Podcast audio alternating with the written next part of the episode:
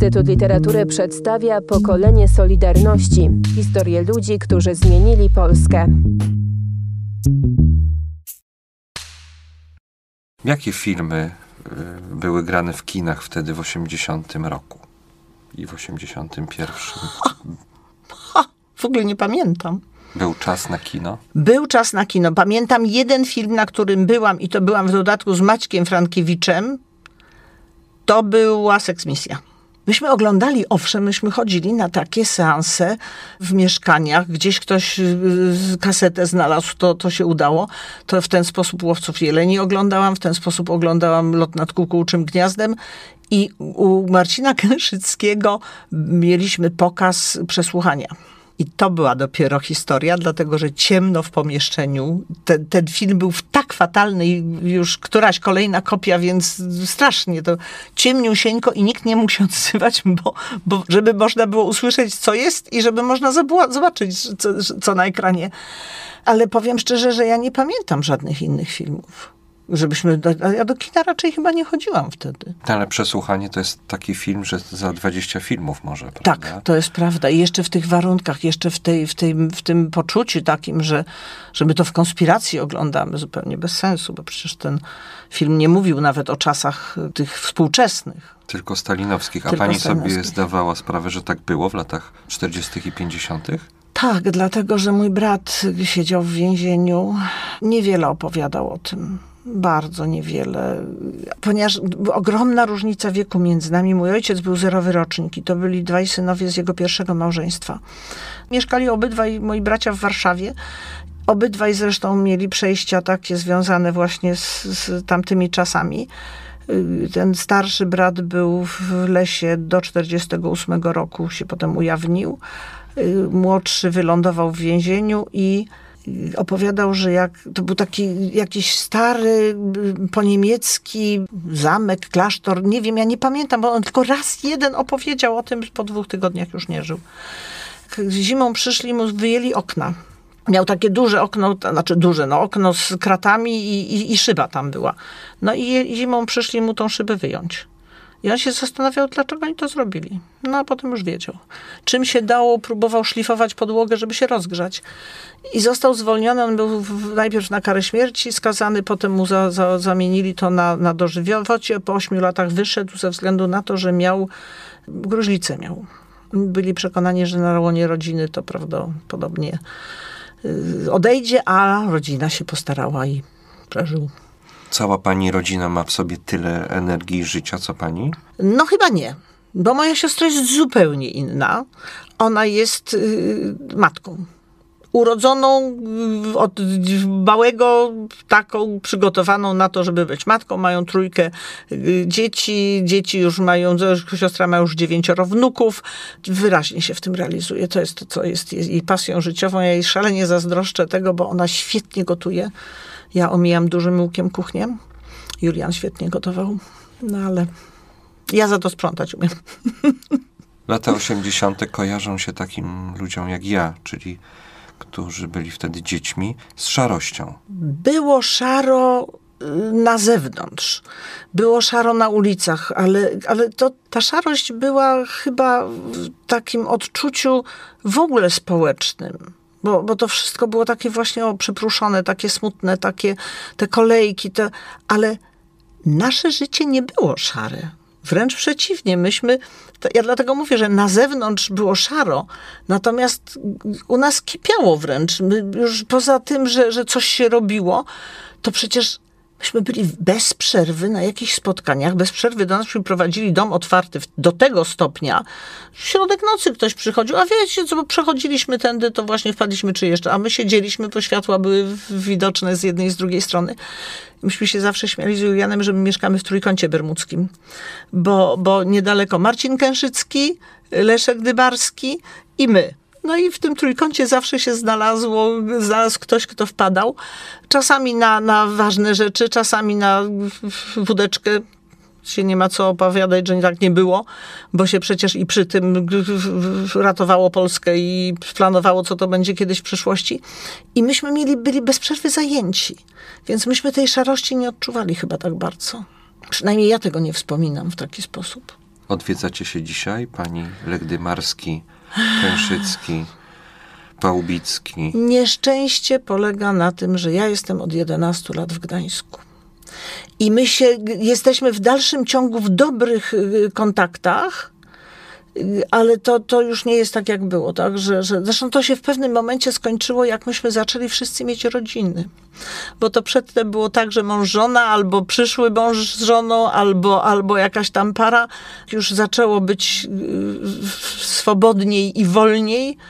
No to się zaczęły dzieci rodzić, to zaczęły się inne problemy.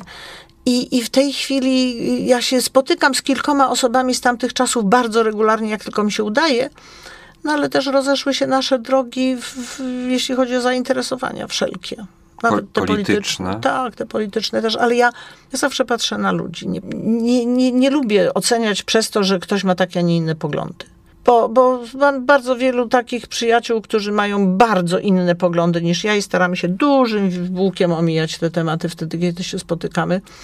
Pomagamy sobie nawzajem, doświadczamy jakichś takich dobrych y, rzeczy, dobrych relacji, także taki był, choćby na pogrzebie mojego męża była taka sytuacja, że z jednej strony był Rafał Grupiński, z drugiej strony Piotr Duda. Nie należę do, do osób skrajnych. Mój dziadek zawsze mówił, że my jesteśmy jako naród tacy, że lubimy albo przy prawej, albo przy lewej stronie. A mama moja mnie zawsze uczyła, że środek jest najlepszy. To już wiemy, że oglądała pani przesłuchanie, że było szaro na zewnątrz, kolorowo w środku. A czy dużo było romansów, skandali obyczajowych w waszym gronie, zdrad, miłości? Jezu, Czy, kochany. czy tylko Polska, Teraz to Polska nawet się poczułam Polska? zaczerwieniona. Oczywiście, że było. Oczywiście to było normalne życie. To nie było tak, że, że zresztą tak samo jak pokazują w tej chwili fantastyczne filmy y, o, o czasach y, powstania warszawskiego. Ci ludzie tam się też kochali. Myśmy to normalnie żyli. Wszyscy ludzie normalnie żyli. Aczkolwiek nie, przy, nie pamiętam o jakichś takich właśnie skandali.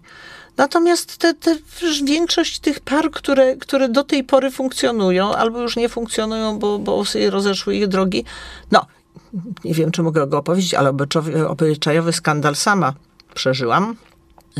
Lądowałyśmy z Wandą Nisiewicz, to jest żona też opozycjonisty, z z Julianem siedział, oni oboje działali z piły.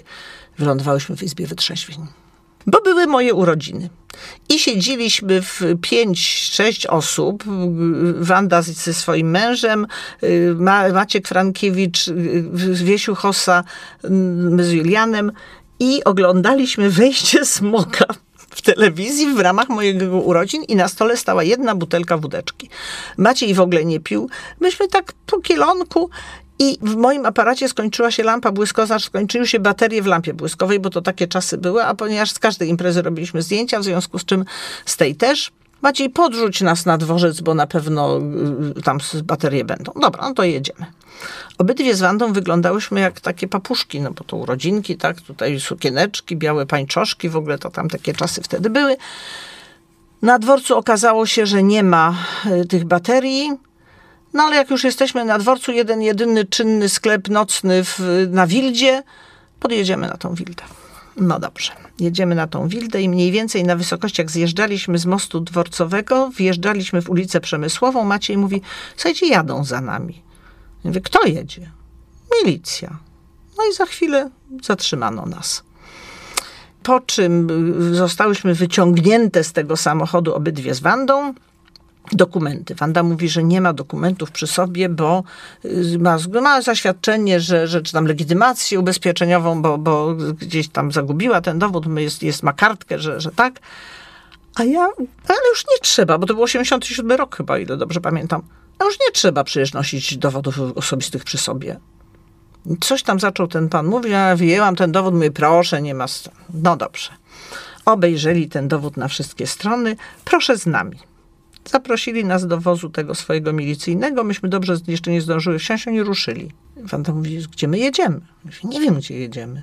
I w pewnym momencie mówi, Wandeczko, my jedziemy do Izby Wytrzeźwień. I faktycznie, gdyby nie to, że Maciej Frankiewicz się zorientował, gdzie my jesteśmy, i pojechał za nami, zdążył i wszedł w pewnym momencie do tej izby, wyrzucili go oczywiście, to my byśmy pewnie tam zostały i byśmy się nie wytłumaczyły, że, że nie... No, nie będę, bo to długa odpowiedź była. Skrócę to na samym końcu.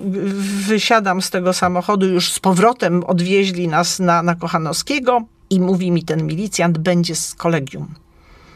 Nie wie za co? Za odmowę okazania dowodu osobistego. Mówię, a co pan trzyma w ręce? Mój dowód. No i wszyscy stwierdzili, że nie będzie żadnej sprawy, ale, yy, ale jednak była. I podobał mi się przewodniczący składu tego, tego kolegium wykroczeń. To było dla mnie zaskoczenie, muszę powiedzieć, duże. Zapytał tego milicjanta, na jakiej podstawie pan zawiózł panie do Izby Wyczyn? Na podstawie woni alkoholu z ust. Ja widziałam pianę na twarzy tego przewodniczącego składu, który mówi, to na stary rynek, proszę. Przed każdą kawiarnię lampkę wina ktoś wybie do izby i do izby. Ale co się okazało? Że ten pan milicjant, który nas zatrzymał, bo myśmy przejrzeli jego zeznania, tak się to zaczynało. Prowadząc y, Czynności. czynności w okolicy dworca y, zachodniego, zauważyłem Macieja Frankiewicza, a ponieważ znałem jego przeszłość, postanowiłem skontrolować jego samochód. A to był ten milicjant, który Maciejowi skonfiskował samochód za przewożenie ulotek. No a tu się okazało, że tu nic nie ma. No i coś trzeba było zrobić. To wyciągnęli dwie baby z trzeźwe z samochodu na podstawie woni alkoholu z ust. No i mam taki wyrok, że i nie potwierdził się również zarzut o nietrzeźwości zawinionej, obwinionej. A co zrobić teraz z tymi milicjantami? No teraz to już to troszeczkę już za późno. za późno. A co trzeba było zrobić po 89 roku? Oni mieli przecież, ja, znaczy milicjanci raczej nie chyba, tylko, tylko ci... Służba bezpieczeństwa. Służba bezpieczeństwa i, i ci wyżsi oficerowie, oni mieli przecież tą, tą, tą, tą selekcję jakąś taką, ale to Wiem, jak to wyglądało. wyglądało żałośnie, natomiast myślę, że niestety konsekwencje Okrągłego Stołu mamy do dzisiaj to, że myśmy byli pierwsi i że myśmy poszli na umowę, że dobrze, my was nie tykamy, a wy nam dajecie trochę władzy. Wszystkie pozostałe kraje jednak rozliczyły się bardzo skutecznie. Ci, ci ludzie, którzy mieli y, taką przeszłość, która no, rzutowała na, na, to, na te ich zachowania, oni byli po prostu na lata całe odsuwani od władzy. No ale wtedy nikt tego nie wiedział. To my dzisiaj patrzymy na okrągły stół z Tak, perspektywy tak, tak, ale oczywiście przecież jak okrągły stół się zaczynał, to myśmy y, biegali, bo ja wtedy już pracowałam w y, takim ośrodku, y, już w tym czasowym zarządzie regionu otwartym, oficjalnym, w tym 88 roku Dziuni Paszkiewicz na Ściegiennego. Myśmy codziennie biegali. Janusz Pałbicki, który był przy okrągłym stole, wysyłał tam te, te faksy. Myśmy to biegali, potem nie, nie dało się tego przeczytać w ogóle, bo przecież te faksy były wtedy w ogóle straszne. Ale wszyscy żyliśmy, uważaliśmy, że to jest tak ogromny sukces, że to jest niebywałe. Przecież wszyscy żyliśmy tym. Zresztą ja też bardzo długo. Mało. Wobec ludzi, wobec których w tej chwili już mam to wielkie rozczarowanie. Ja zawsze mówię, Wałęsa nosił w klapie y, Matkę Boską, a ja nosiłam Wałęsę w klapie. Myśmy mieli w stanie wojennym takie malusienieczkie na, na szpilce zdjęcia Wałęsy się nosiło w klapie obok opornika. I, I bardzo wiele osób, o których ja myślałam, że, no, no, że są jakimiś guru. No, wielkie rozczarowanie potem po czasie.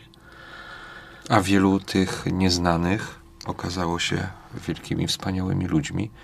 I później się okazuje, że ci ludzie mają niższą emeryturę niż ten funkcjonariusz, który ich O tak, o tak. Ja mam, ja mam w tej chwili tu w Poznaniu mamy taki przykład przecież Grzybowski Andrzej, który wyrzucony z Cegielskiego, który naprawdę w tej chwili dzięki, dzięki ustawie ma tą minimalną emeryturę taką podwyższoną, tam te 2400 czy 2 ileś. Ale to jest człowiek, który, on ma taki plik wezwań na różne przesłuchania, na różne ten, on był, on był potwornie gnębiony. Ludzie o nim nie wiedzą. No on był cichy, spokojny człowiek. I, i, i, właśnie tę emeryturę śmieszną, a Julian jak pracował w, swego czasu w zamku, w muzeum, obok niego miał siedzibę y, pan, nie pamiętam jego nazwiska w tej chwili, jeden z oficerów SB, który zresztą go prześladował, szef pracodawców z Wielkopolski. A ktoś przeprosił kiedyś y, panią, pani kolegów, koleżanki. Nie przypominam sobie takiej sytuacji. A gdyby przeprosił, to rachunki byłyby wyrównane. Rachunki nie byłyby wyrównane, ale ja bym, ja bym takie przeprosiny przyjęła bez mrugnięcia okiem. To jest to, co, co jest w naszej wierze też. No, wybaczać, Może nie zapominać, ale wybaczać. I odpuść nam nasze winy, jako i my odpuszczamy naszym winowajcom. Ja zresztą, ja w ogóle mam taki, takich, ja nie, nie, nie żywię jakichś takich bardzo skrajnych uczuć. Mogę kogoś nie lubić, bo, bo jest niedobrym człowiekiem na przykład, ale nie, nie, nienawiści nie, nie czuję. Nawet do tych, którzy bardzo mnie skrzywdzili. Myślę, że tych pewnych win nie da się zapomnieć i nie wolno obok nich przechodzić obojętnie. Pokolenie Solidarności. Cykl podcastów przygotowanych przez Instytut Literatury w Krakowie.